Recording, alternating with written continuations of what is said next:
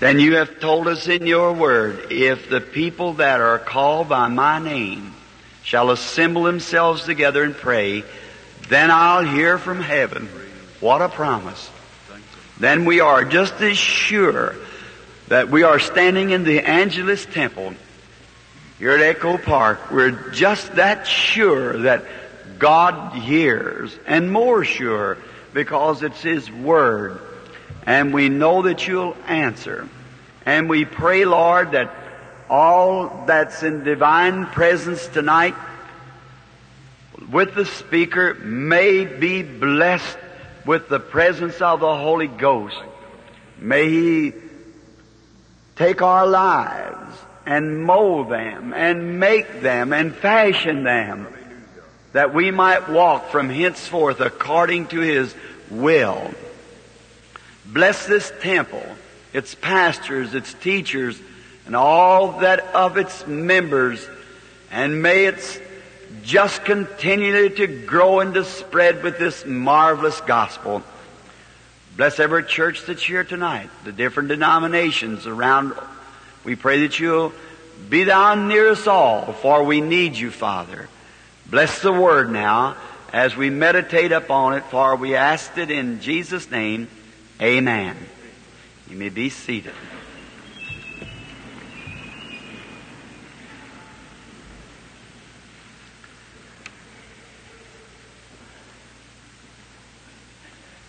You know, I was standing behind the curtain just now and heard Brother Duffield mention that kind of shocked me to think that after tonight there's only three more services in this campaign. I, I'm just, we just got all the spooks away now so we can really get right into the gospel. I didn't mean maybe to be that rude about it, saying spooks. I'm not on the air tonight, so I, um, I uh, feel just a little more, you know, around yourself. It's like you feel it's all right out there, but I'm always thinking of where it's going to out there. I like to kindly like look a feller in the face when I'm talking to him, you know, and I feel better about it. Well, we certainly have enjoyed these days. Just talking to my good friend, Brother Duplessis back there, which is leaving us tonight to go further into more services. And he's going into Europe now to set up meetings in different places there for me and down into South Africa and Germany and Switzerland. And, and then we're anticipating then to Australia right away now. Depends on how, as soon as Mr. Graham gets out, we're waiting for him to get out long enough that it won't look like I just rode right in on his ministry. I don't want to do that. I don't want to be there while he's there. He's taken very good care of the job. I admire Billy Graham.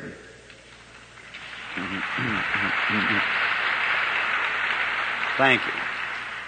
It goes to show what he's made out of. When they set, the news said they'd put signs on the street, go back home, Billy Graham, and boot him and everything, you found out he was made out of that kind of goods that don't boo out so easy when the Lord's told him to go. He stayed right with it. And I seen him on television and looked like his eye was all black beneath there and still standing there hammering away. A man has to admire a servant of Christ like that. He certainly do. I think he's doing a gracious job. And he might not believe in divine healing the way we do, and still he might believe the way we do. God's give him a job to do, so he's doing his part. As long as if I can take care of my end of it as good as he's taking care of his end, it'll be fine. I'll feel real good about it. So, God bless him is my prayer. Now, we've been speaking on Abraham and just kind of hitting the highlights, the, just uh, what we would call the high points. And I just only wish that I had the opportunity and time now that we could just take that book of Genesis and break them down. We're just touching the high spots of it. If we could go back and pull in those scriptures, I stayed on the book of Revelations one time in my church for three years straight. That's constantly in services. And just breaking the words down and all of the, I'm breaking the text, I mean, All of God's Word just dovetails right together. There's no contradiction in His Word. And all of it, of the 66 books, there's no contradiction. They all just hit the same place. You can depend on it being inspired. We're so glad to have a, a real God and a real Bible. And a God that stays behind His Word and backs up every word He says. I'm so happy to know that. Of course, the other day, you know, I had a birthday. I'm not no little boy no more. And I, I, my, but my anchor holds within the veil. That's the main thing. I, I'm so glad of that, that after life is fading away and the, the moisture of the river of Jordan begins to strike me in the face some of these mornings, I don't believe I'll be fearing then. One of these days I'm going to preach my last sermon and close the Bible the last time. And you know what I want to say then when I know I've fought my way through the battlegrounds to the end of the road?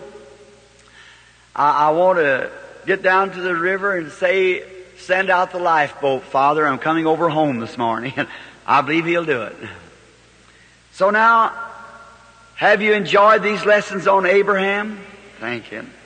Now tonight we are going to have the third and last of this because tomorrow night we're going to start healing services again. And if the Lord willing, I want to speak tomorrow night just almost a continuation, but on time of decision. And that, of course, comes out of Genesis, the 24th chapter, where I take my text of Rebecca, where she had to make a decision. And um, pray for these services. And tomorrow morning at the Christian Full Gospel Businessman's Breakfast at Clifton's, I'm sure you're all invited to come. And if you cannot come by some means, turn on the radio because they certainly have a wonderful time there. I've seen some great healings take place down there that breakfast. Uh, my tape boy here, one of them, Mr. Mercer, his mother had come down from from her home up in Michigan. I'd never seen the woman, and she was sitting in the meeting, and I knew it not, but he was sitting over there praying for his mother. And if the Holy Spirit didn't come right over and call that woman out right there at the breakfast and healed her of a affliction she'd had for years and years and years. And uh, so we don't know what the Lord will do. He's just everywhere and full of goodness. So happy for it. Now we want to read uh, just one verse of Scripture uh, found in the book of Genesis, the 22nd chapter and the 14th verse. And Abraham called the name of the place Jehovah Jireh, as it is said to this day, in the mount of the Lord it shall be seen. Jehovah Jireh. Now, last night we left our brother in getting in contact with God, one of his angels, just before the destruction of Sodom. And Lot, remember, had took his choice and had went down into Sodom to live in sin and luxury and pleasure. But yet he was a believer. And now this may have a little bit of a Calvinistic whang to it, but if a man is once a Christian, he may get away from it, but it'll never get away from him. There's something happens to a man. John 5:14, Jesus said, "He that heareth my word and believeth on him that sent me hath present tense eternal life and shall never come into condemnation but hath past tense passed from death unto life." That's his words. But Lot had backslid. He was going not to lose his soul, but lose his reward. And there he was, to remember, to find out whether he was still had the spark in his heart, we find out that the Bible said that the sins of that people vexed his righteous soul. Don't you feel bad tonight to go out on the street and see people the way they live in sin? That's the righteousness of God in your heart. That it just seems there's something wrong. And that's the way Lot was, though he was had uh, circumstances and had backslidden, but yet down in his heart. And I believe this, that out in many of those great fine churches tonight, great denominational churches, people who has not yet received the Holy Spirit, many, but I believe down in their heart, many of them has a warm feeling towards God and the desiring the baptism of the Holy Spirit. You know, the main thing is with our message, it's not the message that's hindering, it's the way it's presented sometimes. See, if we can present it right in the power and the demonstration of the love of God, man will be glad to receive it. Now, we found last night that the last message just before Sodom was destroyed, which today, the church of the day, or the world of this day, is suffering under the same sins that Sodom was destroyed for. And I've said this, and I do not hope it sounds sacrilegious. But if God lets the United States get by with its sinning without having judgment, He'll be duty bound as a righteous God to resurrect Sodom and Gomorrah and apologize for sinking them or burning them up. Because they are doing the same sins.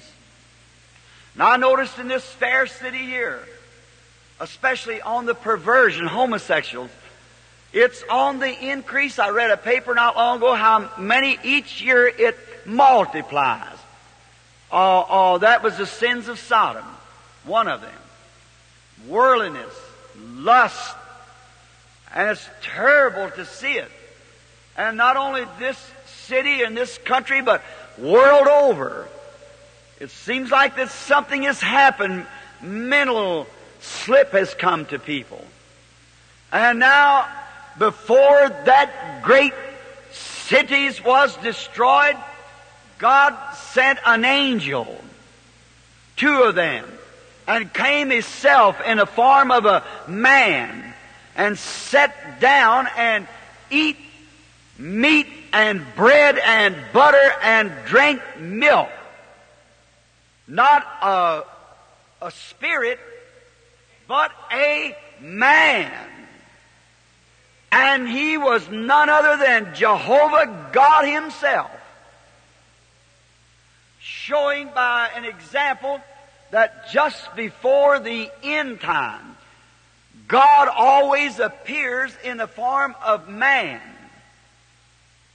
flesh, to preach the gospel. Just before the end of the Jews, God was made manifest in a human body called Jesus, which was the Son of God. But God dwelt in His Son. God was in Christ reconciling the world to Himself, or expressing Himself through the lips of Christ, His Son. I was His Son because He overshadowed Mary and created a blood cell. The, ma- the baby is born by the blood cell which comes from the male not the female. The female, the cell of the female is only the egg. The germ of life comes from the male. Just like a hen can lay an egg or a bird. It's coming springtime and all the birds go out and make their nest. And they uh, lay, a mother bird can lay a nest full of eggs and get over them eggs and hover over them. She turns them with her feet keeps them warm, and she can sit on that nest and hover those eggs until she's so poor and weak she can't fly off of that nest. But if she hasn't been with the male bird, they'll never hatch. That's right. She's got to be in contact with the male because the hen can lay the egg or the bird can lay the egg, but if it hasn't been with the male, it's not fertile. And that's the way some churches. We just get a bunch of members in there and baby them and pat them and, and so forth and, and baby them till you take all the spirit out of the church and you haven't got nothing but a nest full of rotten eggs. That's exactly the truth. There's only one thing to do is clean out the nest and start over again. What we need tonight is a good old fashioned St. Paul's revival and the Bible Holy Ghost back in the church. How could you ever take a people like that that's never been in contact with the male, which is Christ, and teach to them divine healing while they've never been in contact with anything they don't know nothing about it? How can you teach them the baptism of the Holy Ghost? What happens to them eggs? They lay right in the nest and rot. No matter what you do to them, they'll rot because they're not fertile. And any church that's not fertile, that is from the fertility of the coming of the Holy Spirit into the human heart, no matter how good a church it is, how well the members dressed, how educated the pastor is, how finer songs you got, what a fine building you got, if Christ isn't there, the Spirit of God isn't there, you've got nothing but the same unfertile bunch of eggs. That's exactly. And you'll never get anywhere with them. What we need tonight is the Holy Spirit back in the church, moving in every member, setting it in order. Now, Lot was backslid, but God came down to Abraham and performed a mighty miracle. And then when he performed this miracle, Abraham called him Elohim, the great mighty Jehovah. But he was a man, sitting there eating, drinking, talking, a stranger. And remember, being a stranger, he yet asked, Where is Sarah thy wife? Same spirit came in the body of Jesus Christ and said, Thou art Simon. You, your father is Jonas. I saw thee when thou was under the fig tree to Philip. Go get your husband and come here. I have no husband. Thou hast said, well, for you have five husbands. And the one you're now living with is not your husband. That same Spirit of God. And we find out that Jesus, picking that up, now you know the Bible is wrote on pages. But yet, you have to have the Spirit of God to understand the Scripture. It's a love letter to the believer.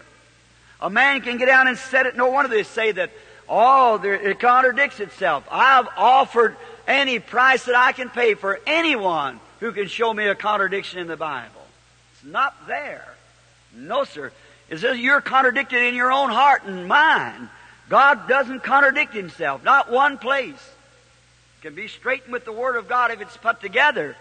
But it's all confused to you because Jesus thanked the Father that He had hid this from the eyes of the wise and prudent and revealed it to babes such as would learn.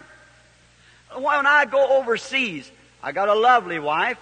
And I tell her now, uh, goodbye, sweetheart. You pray for me now. She prays for me. When I'm overseas and gone for months and I pick up a letter, she'll say, Dear Billy, I am sitting here tonight with the children, thinking much of you. Now I see what she's writing on the paper, but you see, I love her so much till I, I can read between the lines. I know what she's talking about, see? And that's the way it is with God. You can't just sit down and read it in a cold, formal heart. You've got to be in love with the author, and then you can read between the lines. Then you, you have an understanding of the Scriptures. Now, Jesus was saying that to those Jews, see, when He revealed Himself. Then he said, prophesied to the coming of the end of time, for these signs have never been done before the Gentiles. And he said that as it was in the days of Sodom, so shall it be in the coming of the Son of Man. Same thing. And then if you notice, when he said about Noah, he gave some morals that they were doing, eating, drinking, marrying, giving in marriage, and so forth. But in Sodom's time, the great angel had come and revealed it. Then we find we left Abraham returning to his tent last night after the angel or God had left him. The angels went on, two of them went down into Sodom. And we know what happened down there. Then we find coming on after that, the destruction of Sodom, God raining fire and brimstone out of the heavens and destroying Sodom. Now I want you to notice though, before one bit of fire ever struck Sodom, Lot and the sleeping bride, as we would refer to it today, come, uh, the sleeping virgin come out of Sodom. Come out. Then the fire fell. He said, Hasten hither quickly, for I can do nothing till thou hast come thence. Come out. The call of the church today is come out of Sodom. Come out of it. Then the fire fell. And we find Abraham then and Sarah, real old people. Abraham was 100 years old and Sarah was 90.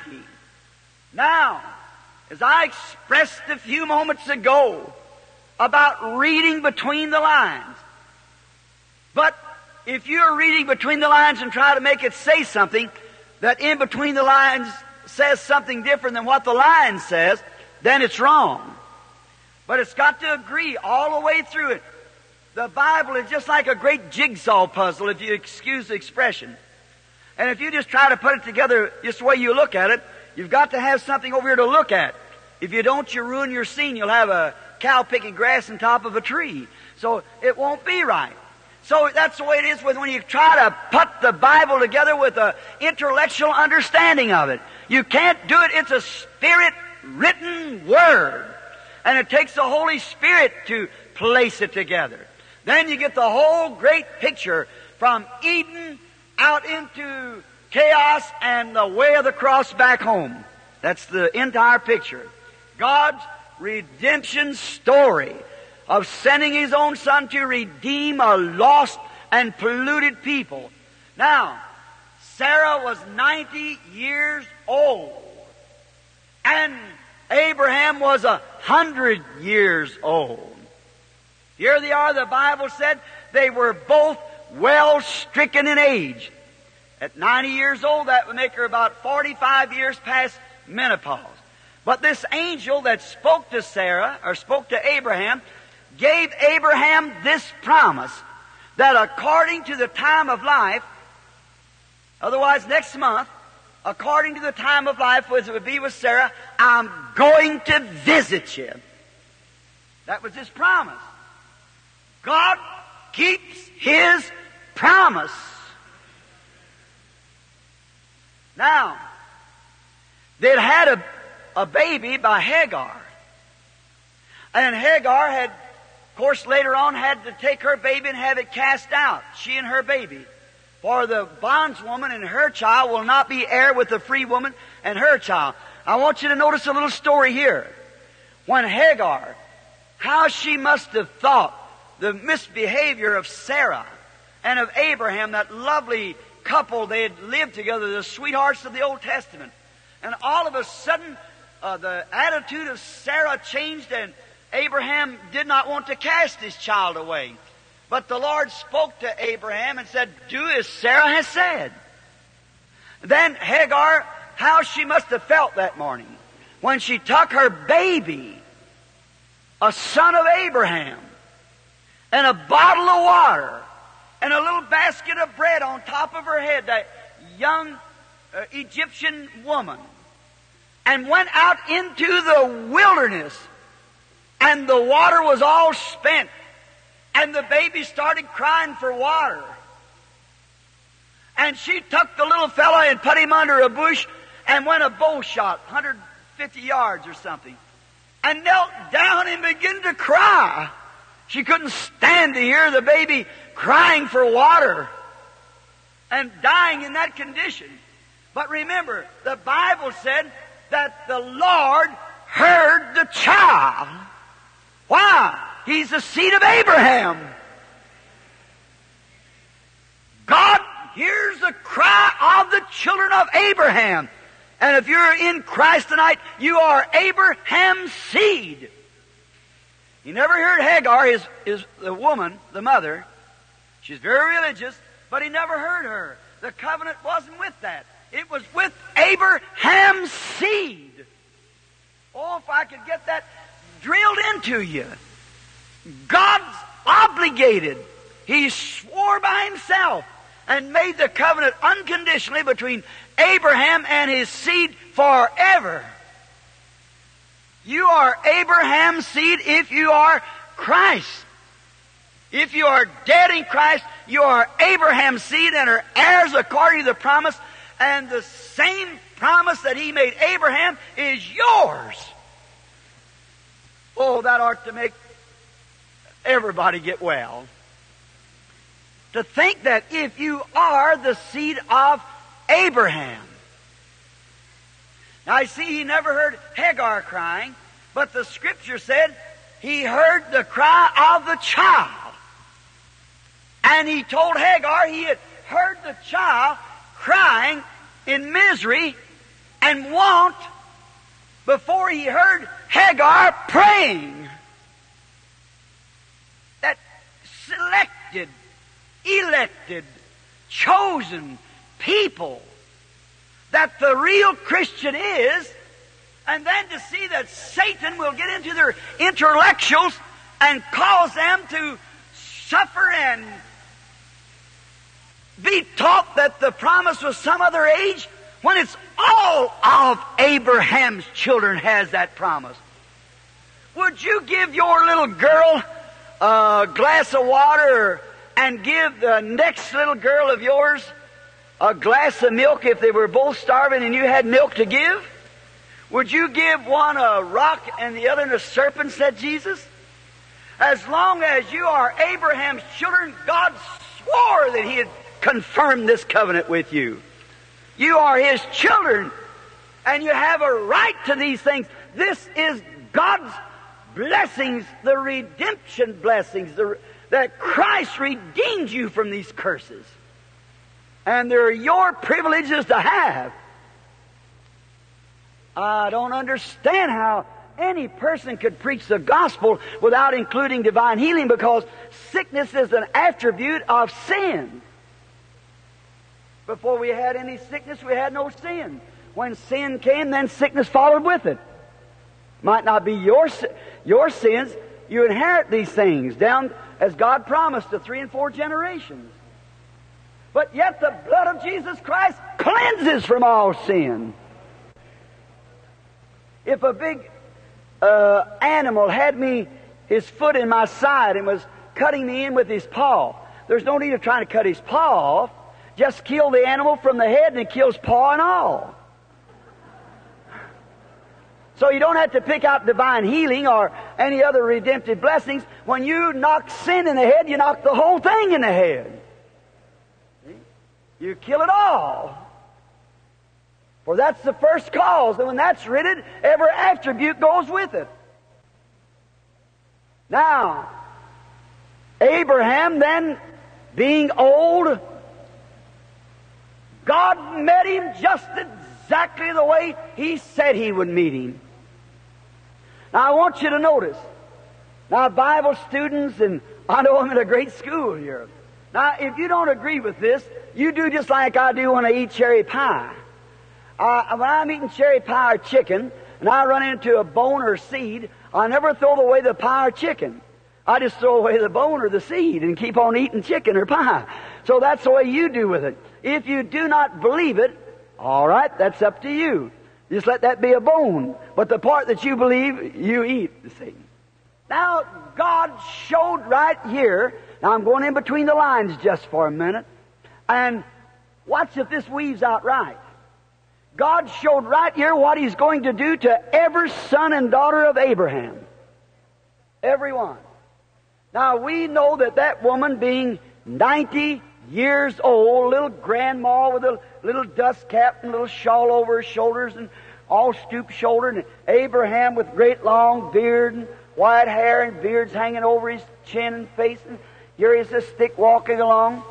Now they were, the Bible said, and I don't think it was by that age because the scripture said they were both well stricken in age.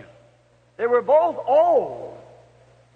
Now we know if he had lived with her as a wife since she was about 18 years old, and here he was, here she was 90, well there's absolutely, well it was past the time of having children, many, many years past time. If she was actually going to have children, she'd have had them back when she was a young woman. And then when it come the time of the change, why, she would have had it before there, or maybe in that time, but now we're 40 years or better past that time. Now, God had to perform some kind of a miracle. All that will agree with that say amen. God had to do something. Now, the first thing, now, I'm a, you're a mixed multitude, and you listen to your doctor. I ought to be as much to you as he. I'm your brother. So now you, I've got to say it this way so you'll thoroughly understand. Now, a woman, he had to put, make her womb fertile. There had to be something happen. That's the reason he said, I'll visit you according to the time of life. Now, if she become to be mother, now, in order to go into labor, she had to have her heart strengthened. An old woman at 90 years old, a woman at 40 today, they die most of them. And here she is, 90. 90 years old. God had to strengthen her heart. He had to make her womb fertile. And then they didn't have these Hygeia bottles as they have today for the babies to nurse for the cigarette smoking mothers. But in them days, the baby had to nurse normally the mother's milk. And then if she was that old, the milk veins was dried up in her body. He had to make milk veins for her. Certainly he would. You see, you just have to patch her up. God did not patch her up. He was going to show here what He's going to do to every daughter of God. He changed her and made a young woman out of her and he turned Abraham back to a young man. Now watch and see if this isn't true. I can just imagine so that the younger will catch it.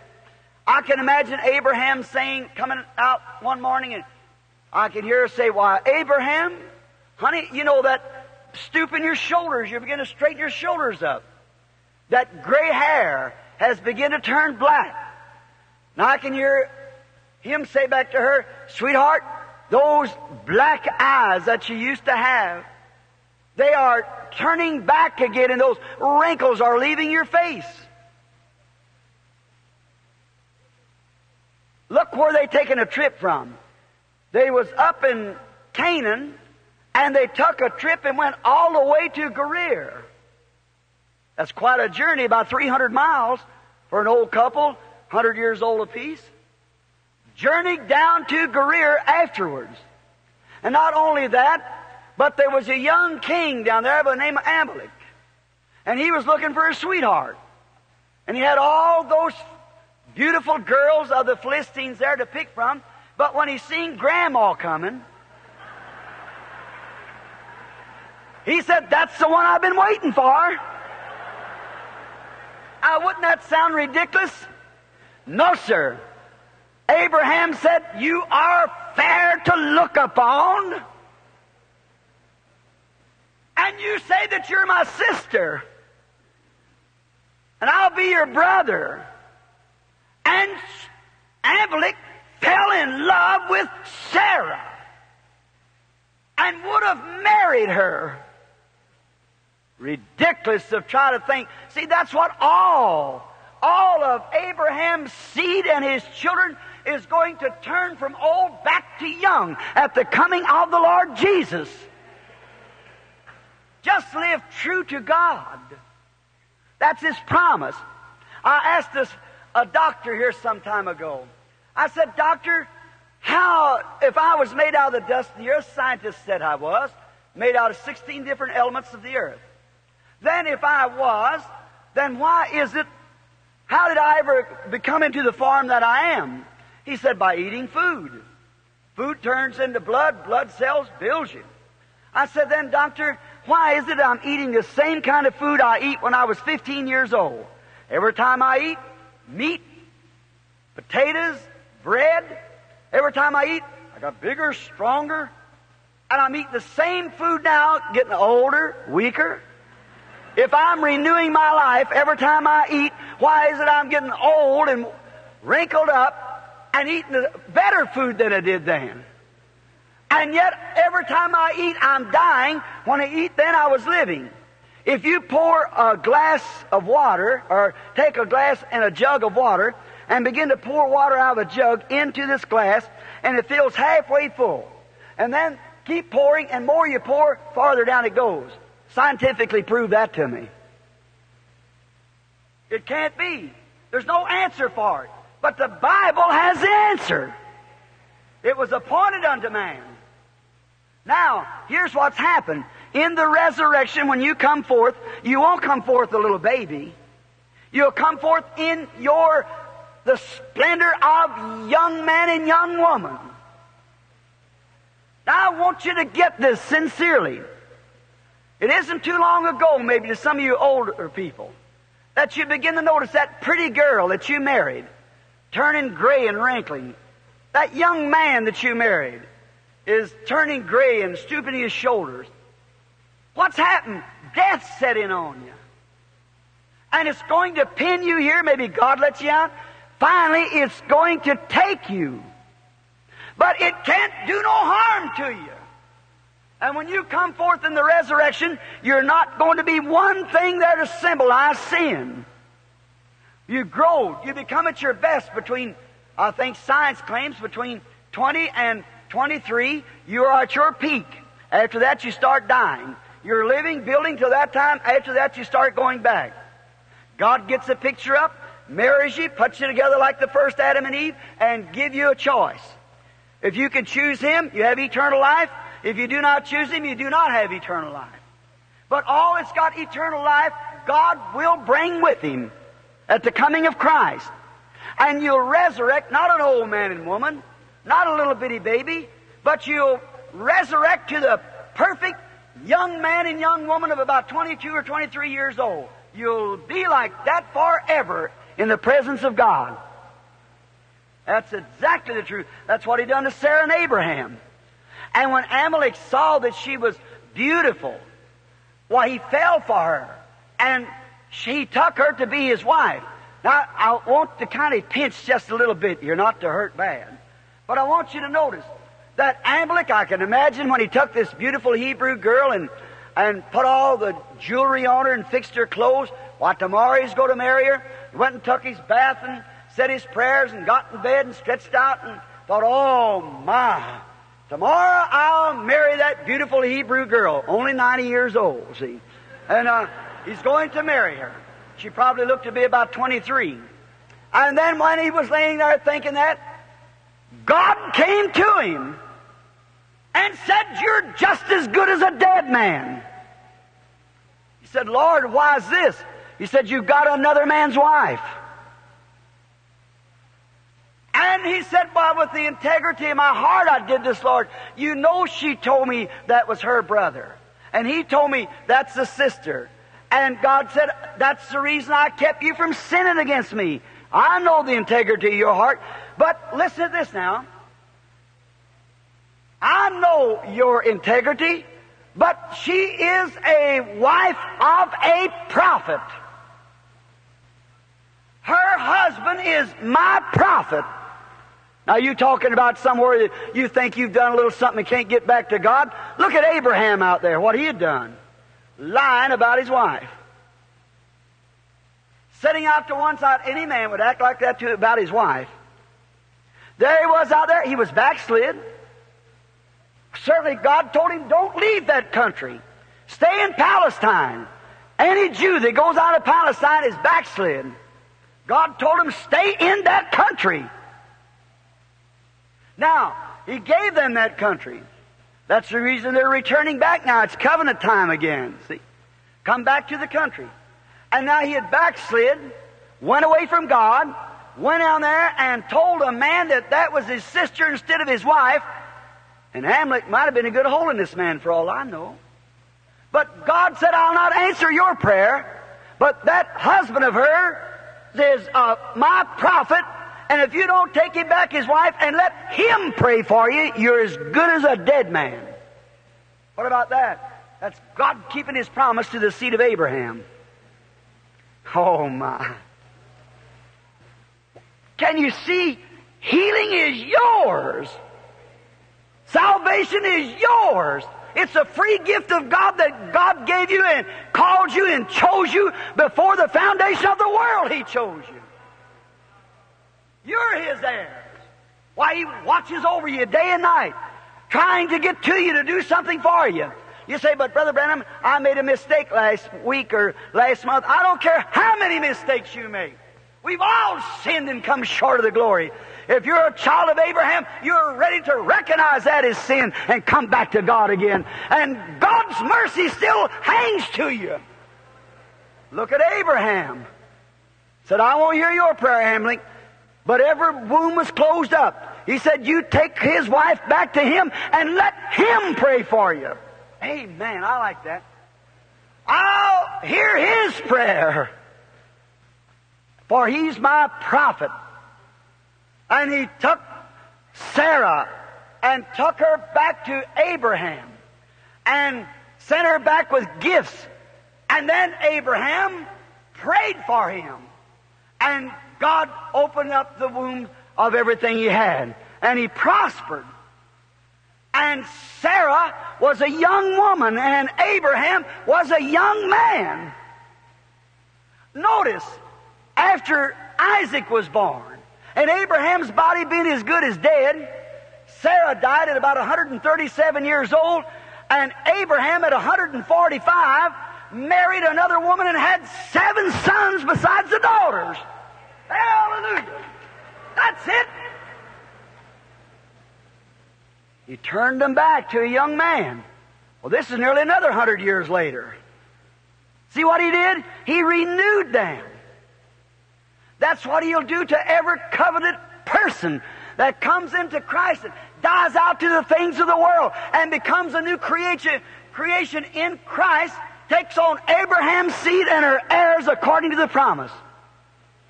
There you are. Then what's divine healing? Did you believe that, brother? From Canada. What's that cancer in the side of God? To the seed of Abraham. You're feeling around, trying to find if it. Well, right on you, over you, under, in you, all around you. You can't lay there and live. You must rise in the name of the Lord Jesus. I'm Abraham's son because I've accepted Jesus Christ, the promised one, and healing belongs to me. To you people are in those wheelchairs, the same thing. If you are a born again Christian, the same faith that was in Abraham is in you. And God's promise to Abraham, anything contrary to it, he said, it's though it wasn't. He staggered not to the promise of God through unbelief, but was strong, giving praise to God. Every day seemed longer and farther away, but he still praised God and said it's as though as it's already over with. That's the way to do it. Some of you say, I can't give up the things of the world. I can't do this. I, you can't. You just haven't caught a hold of the right hand yet. That's it. You haven't touched the right garment yet. When you touch him, the high priest of your confession, who is the great seed of Abraham through God's promise, then you take on his spirit and the fullness of his resurrection power. He fills you and charges you with his goodness and his mercy and his power of faith to call anything that's contrary to God's promises, though it isn't even there. Don't even look at it. March on. Amen. Well, I just look at we love Susie so much I can't go to prayer meeting on Wednesday night. You get God right down your heart one time, you'll turn that vulgar thing off the radio or television. That's right. Sure you will. All those wise crackers with all them dirty jokes and things, how that uncensored programs on televisions and, and the nation lets it get by with it. Why, it's a disgrace. No wonder we're in the corruption that we're in. And then people who call themselves Christians will miss church to see such stuff. I say uh, Los Angeles, like the rest of America, you need a revival. And the trouble of it is that many times preachers behind the pulpit is so sissified, they're afraid to tell people the truth. It's a meal ticket or they get thrown out. What of it? If you get thrown out, preach it outside somewhere. Keep on going. God's Spirit's eternal. It multiplies and keeps moving.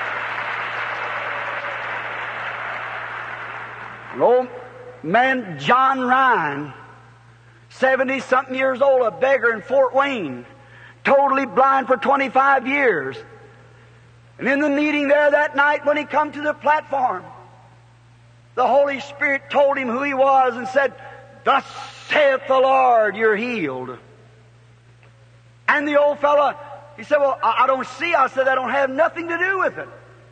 You're healed. You're a child of Abraham, you take his word first, and here's the angel of the Lord who knows who you are. And all about you told you, Thus saith the Lord. Well, he just said, What must I do? He was belonged to another denomination church, Catholic. And he said, uh, What must I do? He used to be a movie star. He also rode in the ring in Barnum Bailey's great, he was a leader of that great famous Garland. Clowning. And he was a great man. Thus saith the Lord. The old fellow got up in the balcony the second night. And I told him, I said, just keep saying, thank you, Lord, for healing me.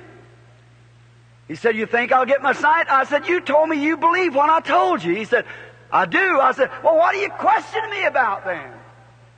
So he went up, and the next night I couldn't hardly preach. He'd say, Everybody keep still. Praise the Lord for healing me. Sat back down. About two weeks after the meeting had left Fort Wayne, he sold papers on the street corner. And he was over there selling papers, and another little newsboy led him across to get a shave at the barber shop. And so they put the towel around his neck and lathered his face, and little barber wanted to be smart aleck, you know. And he said, Say, I heard you was over to see the divine healer when he was up here. He said, Yes, I went over. Said, I heard you got healed. Said, Yes, praise the Lord, he healed me. And his eyes come open in the barber chair. He jumped out of that chair and down the street he went with that towel under his neck, the barber behind him with a razor in his hand. Down the street he made a, a show. About two months after that, I was went to Benton Harbor to that Jewish colony there called Israel School. And this young rabbi come out to see me. He said, By what authority did you open John's eyes? I said, by the name of Jesus Christ, the Son of God. He said, Far be it from God having a son. He was a Jew. And I, I said, and he said that feller Jesus wasn't but a thief. You know how sometimes Israel can argue. So uh, I said, a thief? said, yes, he stole corn. I said, your own law says a man can go through the field and pluck what he wants to eat, but don't take any out in the sack. How was he a thief? By your own laws. And he said, You can never make me believe he was the Son of God. I said, John's got his sight, hasn't he? And he said, Yes, I've given him many alms on the street. I know he was blind. I said, He can now see, and it was done by his faith in the Son of God, Jesus Christ. He said, I don't believe that. I said, Well, he's got his sight. We never come here to argue. So there it is. The man standing here, you can't deny it. You read a newspaper without glasses. And I said, What about that? He said, Well, look, said, he said, You Gentiles can't chop God in three pieces and give him to a Jew. I said, We don't chop him in no three pieces. Not at all. And so then he said, uh, Well, I said, Would it be hard for you to believe the prophets, Rabbi? He said, I believe the prophets. I said, Isaiah 9 and 6, who was he talking to? Who is he talking about when he said, Unto us a child is born, a son is given? Oh, he said, the Messiah. I said, Well, then, what will Messiah be? He said, He'll be a man. That's, that's what I thought. I said, now what requirements? What did he not meet in everything that the Old Testament promised him to be? And you know that fella? Honestly, in his heart, I noticed him. He looked around, started to walk away, and tears was running down his beard. And he said, Mister, he said, I believe if those temple priests would have believed him, I believe they'd been better off. I said, You believe, Rabbi, that he was the Son of God? He said, I believe he was a good man. I had him started. He said, but he wasn't the Son of God. And I said, Rabbi, everything he said is coming to pass. He said, Oh, I believe he was a prophet. I said, If he's a good man, he wouldn't lie. If he's a prophet, he couldn't lie. So there you are. You believe he was the Son of God. He turned around, started walking in. He said, If I taught that, he said, I'd be down there in the street, oh, over a cliff there. I'd be down there in the street begging. I said, I'd rather be down there in the street begging. I'd rather lay on my stomach and drink branch water and eat soda crackers and have my name on that building up there in gold letters and have to compromise with my own convictions and the Word of God. Absolutely, that's right. God is God. Just the same. There. Then when he brought Sarah back, Abraham back to a young man and woman, she become a mother. They brought the little child. How lovely that little fellow must have been. Eighth day he was circumcised, and when he was just a young lad, by there's a big feast made to him, and one day God said, I'm going to prove so much like this to the this temple that I'll keep my promise. I'm going to prove to the people that Abraham, you take your only son and take him to a mountain where I'm going to show you, and there you sacrifice him for a burnt offering. Now he told him he's going to be the father of nations. And here his only son and now take and destroy and kill the very thing that was going to be uh, how would make him the father of nations. And I said, You go on and I'll show you the mountain. I can imagine how the old fellow felt. The next morning, his lovely little boy of about 12 years old, how he must have got over, shook him, and said, Wake up, Isaac. Don't wake up Mama, because Mama wouldn't understand. Wake up. And he went out there and chopped some wood, clave it, put it in a little sack, put it on the back of a mule, and got two servants. Now remember, he went three days' journey back in the wilderness. An ordinary, a man can walk. When I was on patrol for five years, I had to walk 30 miles a day for six days a week. People these days has got what we call gasoline feet. Them days, they, they had to walk, they was more used to it. A man could easily, let's say he just walked 25 miles a day. That made him 75 miles back in the wilderness. And then he lifted up his eyes and saw the mountain far off that the Lord had showed him in the vision where to take the child to offering. He got close to the mountain. I listened close as we fixing to close. He got close to the mountain and he said to the servants, You stay here. Think of how his heart must have been beating knowing that he was going up there to kill his son and destroy the only hope he had of ever being the father of nations.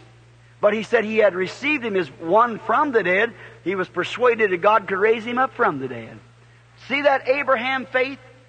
See what it means? No matter how ridiculous it sounds, if God said it, He means it. He is the way. He keeps His word. It's up to Him to see it through. Not you to try to see it through. It's Him to see it through. Now, listen close. Then he said to the servants, I just love this. He said to these servants, You wait here. The lad and I will go yonder to worship, and the lad and I shall return. How's he going to do it? When he's got the knife and it's sharpened. He's got the fire in his hand. He's got the wood on his back. And he took it off his own back and placed it on Isaac, a beautiful type of Christ, packing that wooden cross up the hill. And he said, You wait here. The lad and I will go yonder to worship, and we shall return. Amen. How, oh, my, how are you going to get out of that wheelchair? It's none of your business to think about it. How are you going to get well? It's God's promise. Only thing you do is keep moving on. And he laid that wood on Isaac's shoulders. And he starts up the hill. And when he got up to the top of the hill, he rolled some rocks together, laid the wood. Little Isaac got suspicious.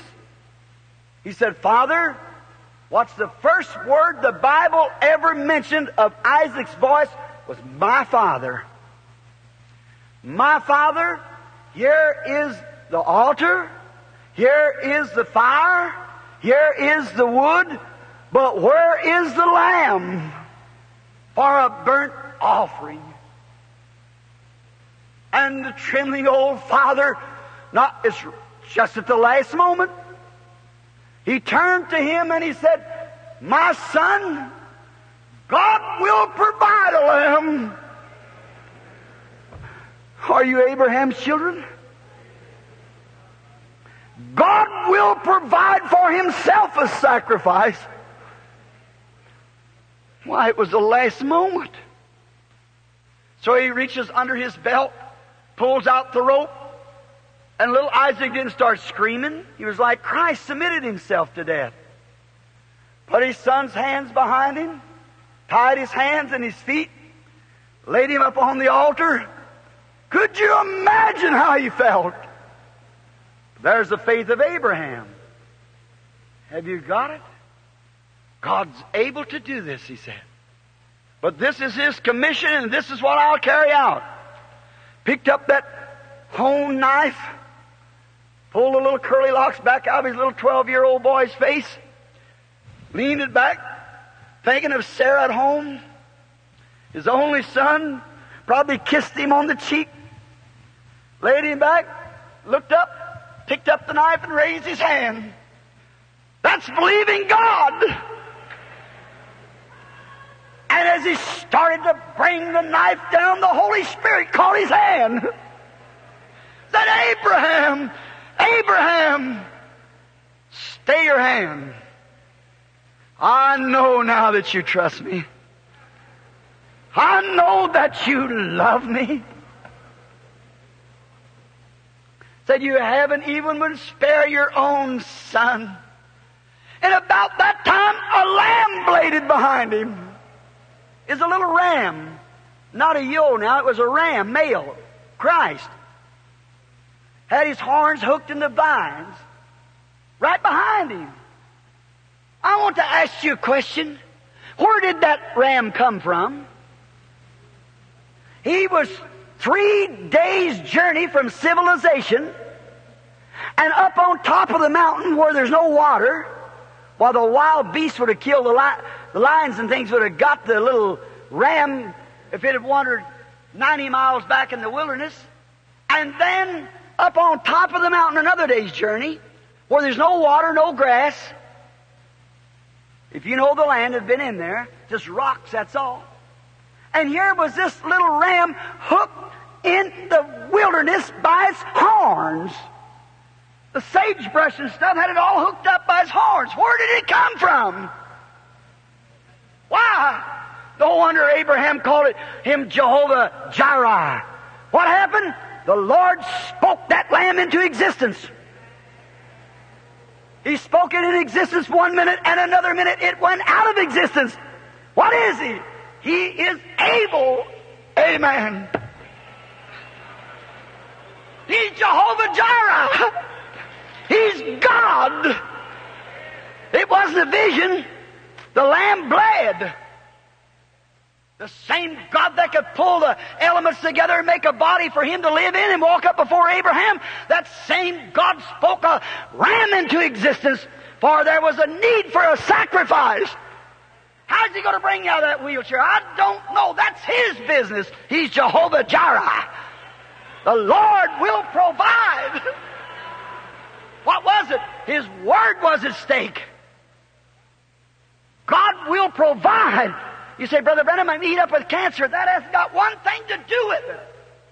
The doctor says I can't live but it's six months longer. My heart's so bad. The valves have stopped. I don't care what they've done. He's still Jehovah Jireh. He made that heart. What was it? He was Christ. That ram represented Christ. Jehovah Jireh has already provided a sacrifice for you. And then he said, Abraham, Abraham, all nations will be blessed by you. My covenant is sure to you. Why? Abraham loved him. Abraham took his word. And if we are the children of Abraham, God has fulfilled his promise as we had the other night at the day of Pentecost or the day of the sacrifice when he tore the life out of Christ and took the body up and sent the Holy Spirit back here. And night after night, year after year, he proves himself a living among us. The healer. to Abraham's children, whosoever will believe. You might have done evil. You might have been adulterous. You might be a gambler. You might be anything that there could be in sin. No matter how deep you have stooped, He's Jehovah Jireh. His sacrifice is provided. His presence is here. He keeps His word. He's here now to save, to heal, to perform anything that He promised because He's already made the sacrifice and accepted it. And all we do is to look and live. Jehovah Jireh, the Lord will provide His self a sacrifice. He has provided a sacrifice for us. You are sick. Your duty is to go to your doctor. If your doctor cannot help you, then God has a sacrifice provided. If you're an alcoholic, you went to the Anonymous, and you've probably tried to get cured that way. If you're a cigarette smoker, you've probably taken a Notabac and everything that you could think of, and still you crave them things. You come to the end of the road. With that, with them unclean habits, you can't be of God. And if you've done everything that you can do, and still you see that it doesn't work, then Jehovah has a provided sacrifice. He's Jehovah Jireh, the sacrifice to take you away from your sins. You say, Brother Branham, I've sought for the Holy Spirit. I've did this. You never do that. The Holy Spirit seeks you. You don't seek the Holy Spirit, it's seeking you. It's just your surrender to it. That's what does it. Brother Branham, I've sought divine healing. Divine healing was purchased at Calvary. You don't seek divine healing, the divine healer seeks you. God. That's why you're here tonight. He's trying to get into your heart. Jesus, the Son of God, He's in the building. His Spirit is here. Jehovah Jireh has provided a sacrifice. And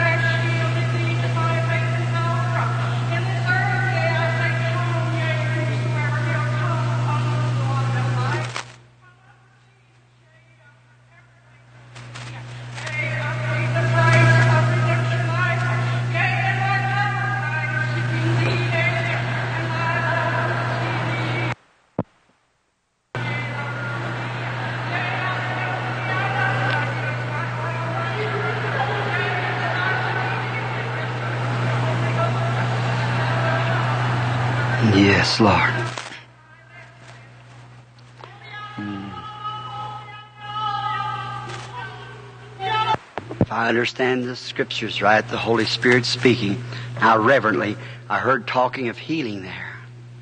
I'd be real reverent while the Holy Spirit is moving. Now, everybody quietly pray. I don't think there's any prayer cards given out. There's no cards in the building, is there? No, all building. All right. But that same God that was over there in the day of Pentecost, that same God that.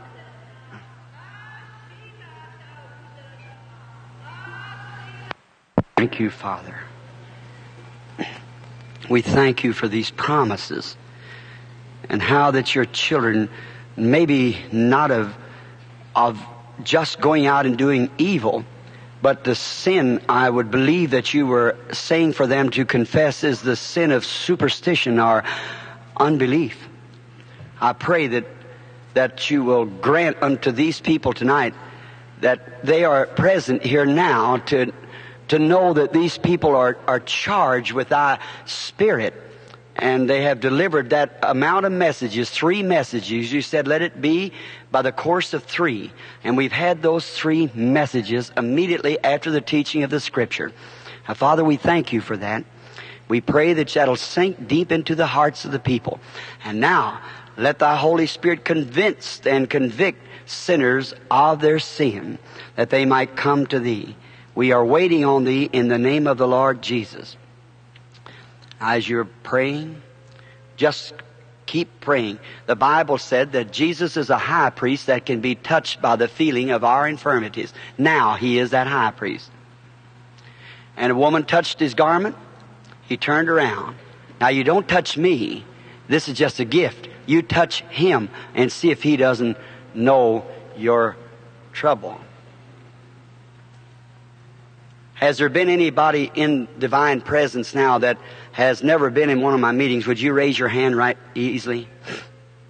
Just a few, not over two dozen. Again. All right. We, while they're praying, be real reverent. Now, don't know one move. Just sit real still. I'm a total stranger to these people, but that you might know that the words that I have said and been talking these several nights, that we're at the end time the last sign to the church is that sign that Jesus gave to the Jews at the ending of their dispensation, gave to the Samaritans at the ending of their dispensation, but never give it to the Gentiles.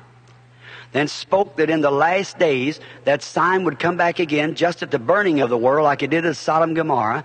And the man who was, had God's Spirit in him turned his back and asked Abraham where Sarah was, asked why did she laugh in the tent when she laughed within herself, never made any noise? Jesus said so much, that will take place again at the end of the Gentile age. Now be reverent and pray. I want to try to come across the audience do all, everywhere if I can, just to see if the Holy Spirit will reveal.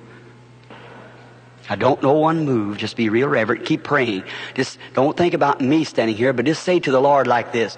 Now, I do not know a person as far as I can see.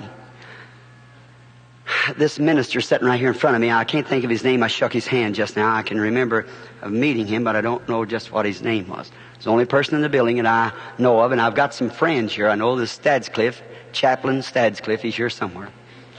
And then I think Brother Sothmann and some friends from Canada.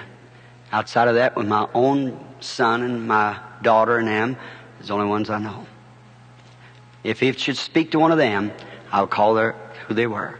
Just pray if you're sick. How many in the building? Maybe there's no sickness here. If anybody in here is suffering and you believe that you have faith enough to touch the high priest now, just slip up your hand real quietly like that. Oh yes, there's plenty of sicknesses just everywhere, all right? Now, it's it's wrote in the Bible, you know that. It's God's promise, now will it work?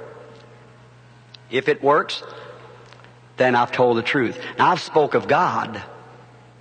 Now, if he speaks of me, I know I've told the truth about him. Now he may not speak of this, I don't know. If he does, all right. If he doesn't, well still that's that's all right anyhow. We'll just ask and see if he will speak to us. Uh, going to look to my left, just concentrate on that side.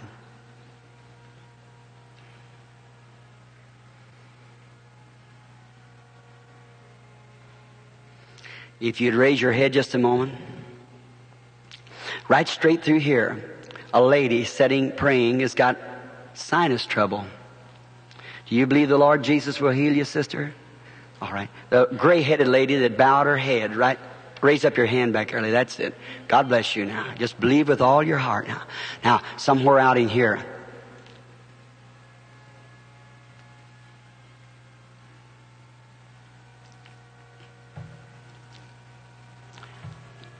I can't see where the boy's at, but there's a young, there's a boy, man, young fella. It's a, he's praying, he's a Spanish boy. Can anyone speak Spanish here? Raise up your hand. You, sir? All right, there you are. Liver trouble. That's right. Speak to him. All right. All right. Liver trouble. Will you believe? Benny? Benny back there I'm speaking to, that's his name. Raise your hand if that's true. Mm-hmm. It's over now. Say, tell him this. Tell him he's from San Diego. He isn't from Los Angeles. That's right. He can go back home now. He's going to get over that. Now the boy was on the floor somewhere. I couldn't see him, but I could see him stand up here, and it's in his back. I seen the examination in his back, and I see him uh, warbling something. I know he couldn't speak English. If the mother there or any of them understands, he doesn't know any English, not one English. If that isn't the Holy Spirit, what is?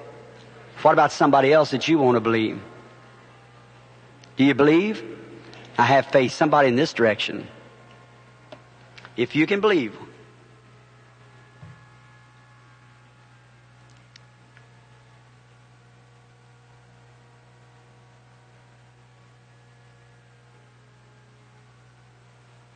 a lady sitting right in here. A man sitting there, it must be him praying, or the lady. It's got sinus trouble. And no, it's nervousness. Real nervous. I see something making him nervous. If you'll believe, Mrs. Myers is who I'm speaking to. You believe that the Lord Jesus will make it well? If you believe it, you can have it. All right. You believe, Miss Myers? Stand up on your feet so the people will see. I don't know you, have never seen you. Is that right? Raise your hand. If we're strangers, one another, raise up your hand. Been extremely nervous. But there's something happened to you. You believe this to be the truth, don't you? That's the reason you're healed. Now you can go home. You're going to be well.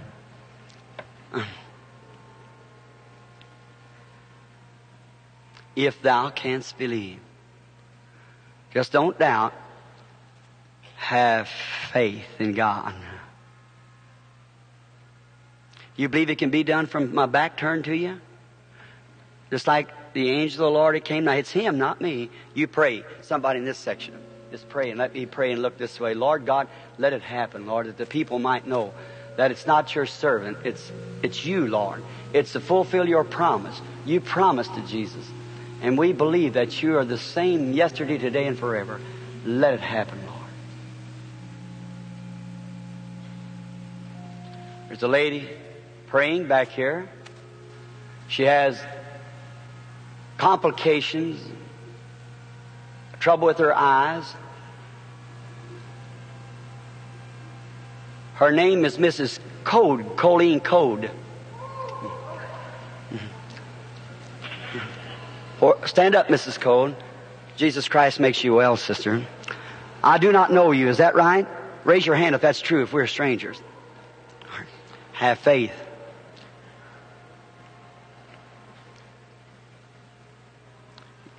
You believe God's still God? Certainly He. Just only believe. Lord, could it happen again? I pray that you'll grant it.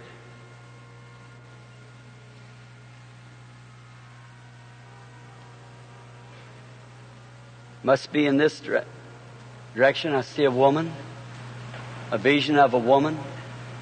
She's no, she's behind me. And the woman's suffering with arthritis and troubles. Sis, her name would be Ruth Myers. If you believe, you can be made well. Stand up wherever where you are. Mrs. Ruth Myers. The Lord bless you. Right out from you there sits a lady that's suffering with varicose veins. If you believe also, lady, while the Spirit, it's got a big hat on. It, raise up your hand, lady. All right. Now you can go home and be well too. Jesus Christ makes you well. Do you believe on the Lord Jesus? How many believes now with all your heart? See? See, look, friends, that could just keep going on now. We, I don't want to weaken myself. I want to put everything I got in Saturday and Sunday's meetings. Just that you might see there's not one prayer card in the building. These people, ever who was called, I couldn't a bit more tell you now than nothing. See? And I'm having to keep watching both sides of the building like that to keep see them visions coming because the anointing is on me. And that's not me. That's your faith believing what I've preached to be the truth. See? Now that's God here. Now pl- try to, one time, see? Try to realize how great that is. See that it's God's promise. He said that would happen right here amongst the Gentile people. If God did that at the ending of each generation or each uh, time, and he doesn't do it here at this time, then he did wrong back there. He let them have something that we didn't have. But he promised this would be it just before the destruction time. Here's the angel of the Lord. I, I don't, I'm a grammar school student. Just barely made the seventh grade. You know by my talk, I, I have no education. Uh, but God probably had it that way. He gave me something else to work by. You can tell by my preaching, I'm not even a preacher. Well, I can't have no education. I don't know much about scriptures and how a theologian. I, am not a theologian. Uh, just what I know, I like to express it. But God gave me something else to manifest Him by. Now it's strange that it doesn't do too much good in America. When in Africa, India, Australia, let that happen and thousands times thousands will cry and run to the altar and repent and, but here, it doesn't seem to go. Why is it, friends? Are we at the end of the road? Are, are, we are at the end of the road. Remember, I'm saying that with my Bible over my heart, with the Spirit who knows your heart and knows all things. And I can't do that at my own leisure. He is the one who reveals it to me. See? And I couldn't do it. It's your faith that's a doing it. The, it was, Jesus didn't know what was married the woman. He said, who touched me? Somebody touched him. And he kept looking around till he found it. And he said it made him weak. How many knows that's a scripture? Does the Bible say Jesus Christ is the same yesterday, today, and forever? Then that's him. If he's the same, he's got to be the same in principle, same in power, same in attitude. You might have heard lots in your life, friends, but let's remember, as thus saith the Lord, you're sitting under the anointing of the Holy Ghost. Remember, thus saith the Lord. Let us pray. Father God, after three nights of trying in my poor, illiterate ways that I have. Being an illiterate person. And I've tried with all my heart, Lord, to explain that you are the, still the great Jehovah and your goodness and mercy to come down and confirm that, that I have told the truth, that we're at the end time. Lord, please don't let any person that's in divine presence ever have to suffer, suffer the, the separation from God, eternal separation, to go into a devil's hell that's prepared not for them, but for the devil. May they now, in the presence of the Holy Ghost, not take a choice to continue on and go to the devil's hell, but may they come to God's heaven where all things are made ready and waiting for them. Their invitation now is the Holy Spirit speaking to their hearts. Let them come, Lord, and confess thee, and confess their unbelief and ask you for mercy then heal the sick and afflicted that's in our midst. May this be a great time just now, for all things are ready. The word has been preached, the songs has been sung, and the Holy Spirit has confirmed His presence. Lord, let those who are needy tonight reach up by faith and receive Christ for what they have need of. We asked it in Jesus' name because we believe that they are the children of Abraham that has been mm, kind of tossed about, Father. The people seem to hardly know what to do. They're like sheep that's strayed out from a, away from the shepherds. We pray, God, that tonight, regardless of their denomination or affiliation of church, may they come to the shepherd of life, Jesus Christ, who is present now and proves that He's present. May they come, for we ask it in His name. While we have our heads bowed, how many on this bottom floor here will be honest within your heart that for just the next five minutes, we will you raise your hands and say, Brother Branham, I, I need Christ. Spiritually speaking, I need Christ in my life, and I want Him to give to me the faith and make me Abraham's seed. Would you raise your hand on the bottom floor? Just put your hands way up. Now hold them up for a while. Surely in the presence of the Holy Ghost, you'd not be ashamed to do it. God bless you. There's dozens of hands up on the bottom floor. Now you say, does that mean anything, Brother Branham, if I put up my hand? the difference between death and life if you mean it. You say, what does that do? That shows supernatural power when you raise your hand. Science says your hand has to hang down. Gravitation holds your hand down. But there's a spirit here talking to your spirit that tells you that you're wrong. And you break the laws of gravitation when you raise your hand, showing that there's something in you that's made a decision. And you break the laws of gravitation when you raise your hand, because according to science, they have to hang down. Gravitation holds them down. But a spirit in you making a decision upon your maker holds your hand up. Now, in the balconies up there, be honest. Just tomorrow night's the great healing service is starting. I want you to raise your hand and say, Brother Branham, by this I raise my hand to God. I realize I need Him. My faith isn't sufficient. I, I don't, maybe don't live right or something like that. Raise your hand to Him. Will you do it? How many will do that? Just raise up your hand.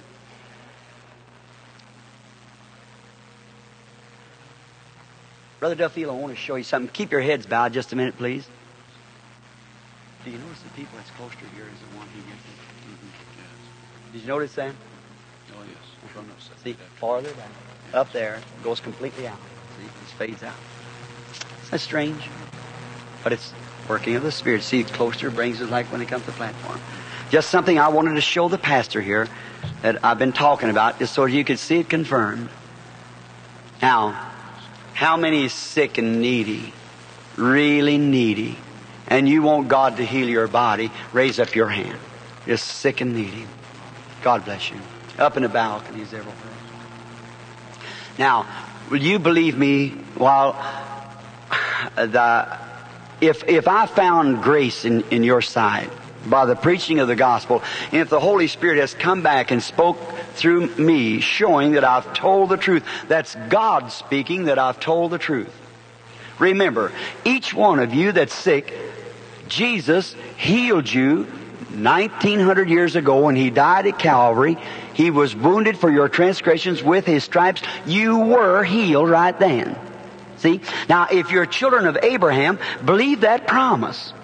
It's yours. Might not happen just at this minute. Might not happen in the morning. It's got to happen. It never happened for Abraham for 25 years, but it did happen. But if Abraham would ever give down, it wouldn't have happened. But you've got to hold on. See, to God. Just take a hold of it tonight by faith and believe it. And every one of you will be made well. You believe God would hear my prayer? Say amen if you do. All right. Now, as my, my loving people, the jewels that will be in the crown if I have any, the people that love me, and I love you, and these nights where I've been speaking real deep and cutting, I don't mean to hurt anyone, but I'm trying to, to shake you hard enough just so you can see what I'm talking about, see? Um, I want you to realize that you're in the presence of the Holy Spirit, not a man. I have nothing to do with it. Just, he'd have, if he didn't use my lips, he'd use his. Didn't use my eyes, he'd use somebody else's, see? Somebody's got to represent it because he promised it. Do you understand? Say amen. Then it's his goodness. Now you do as I tell you. And don't you doubt one bit. All that it that believe in all your heart that through Jesus Christ, your life being dead and hid in Him, that you are seeds of Abraham, all you sick people, say amen. Then if you're Abraham's seed, you have Abraham's faith. Is that right? Say amen. Now you listen then to me. As God's servant. Now, the Bible said these signs shall follow them that believe. If they, how many believers first? Raise your hands, believers. Now look, them's believers. Now what did the Bible say about that? Now if God keeps this promise, how much more mysterious is this promise than that one? How much more farther up into the kingdom is this promise to make known the secret of the heart? Now, did you hear those people speaking in tongues a while ago? Now, Paul said that was to be done. Keep quiet and see what it says. Let it be by the courses of three. That's just what there was, three. All right? Now, he said, then if one speak and no one interprets, said, so forth, and he allowed tongues, but he said, if there be one prophet that prophesies and makes known the secret of the heart, then they'll all fall down and say, God is in your midst. Is that true? Is that the scripture? Well, see, that's the spirit that was in the early church. Is here in the Angelus Temple right now.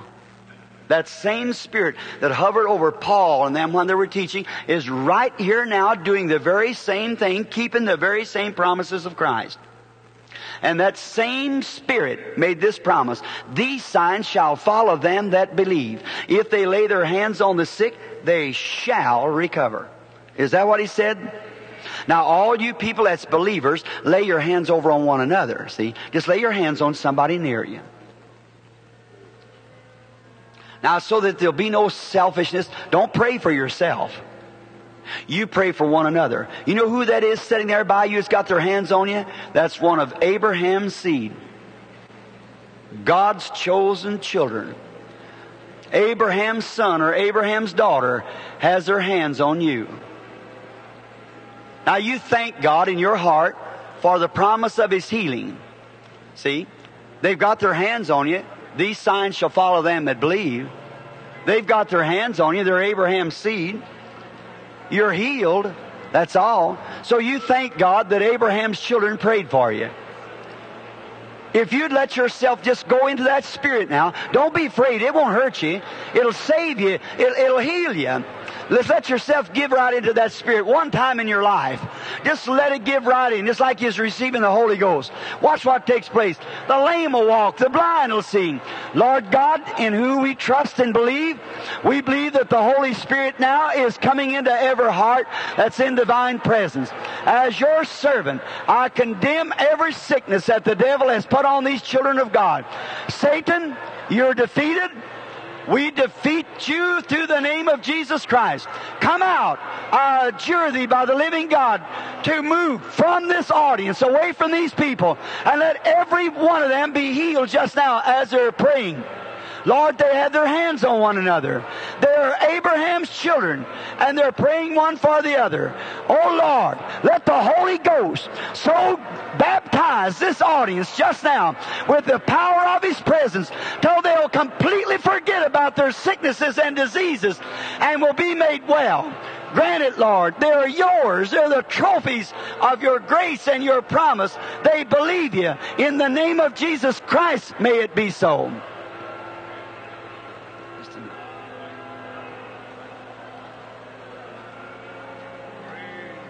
What did he say? Only believe.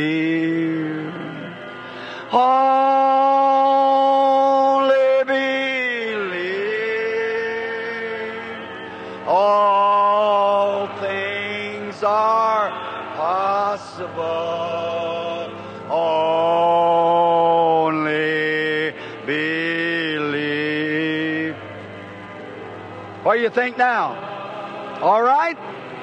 Amen. Take your cot and go home then. Oh, what do you think over here? Bleeding? You? All things are possible.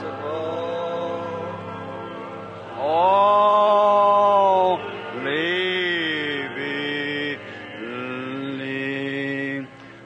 One March morning, the wind was a blowing. A man rushed up to Jesus. He said, I took my children, my child to your disciples. Ten days before that, Jesus gave them power to heal all kinds of sickness, all kinds of diseases. And they was down there crying and shouting and everything, but they couldn't cast this epileptic spirit out. The boy still had it. Yet they'd be given power. Now you Presbyterians, you got the power. You Baptists, you got the power. But it's laying dormant because you're afraid to use it. See? That's the way they had power, but they couldn't do it. And every one of you's got power. These crippled people's got power right now to rise up there and walk. This dying man with cancer has got power to raise up and walk. The rest of you all that are sick, you got power. You got power, it's given to you. You shall receive power. That's what the Bible said. And this man said, I brought him to him, the disciples, they couldn't cure him. Said, Lord, if you can't help me, Jesus said, I can if you believe. For all things are possible to them that believe. What more could God do to make us believe? We believe. Now, in the name of Jesus Christ, the Son of God, I do declare this by the Word of God that every person that desires to be healed right now, if you'll accept it after hands has been laid on you, by these men women, sons and daughters of Abraham, you can rise up and be made well, for you're healed according to God's promise and word. You are well. Your diseases are done. Now, do you believe it? Stand up on your feet and accept it in the name of Jesus Christ. Amen. Amen. That's right. All right. God bless you.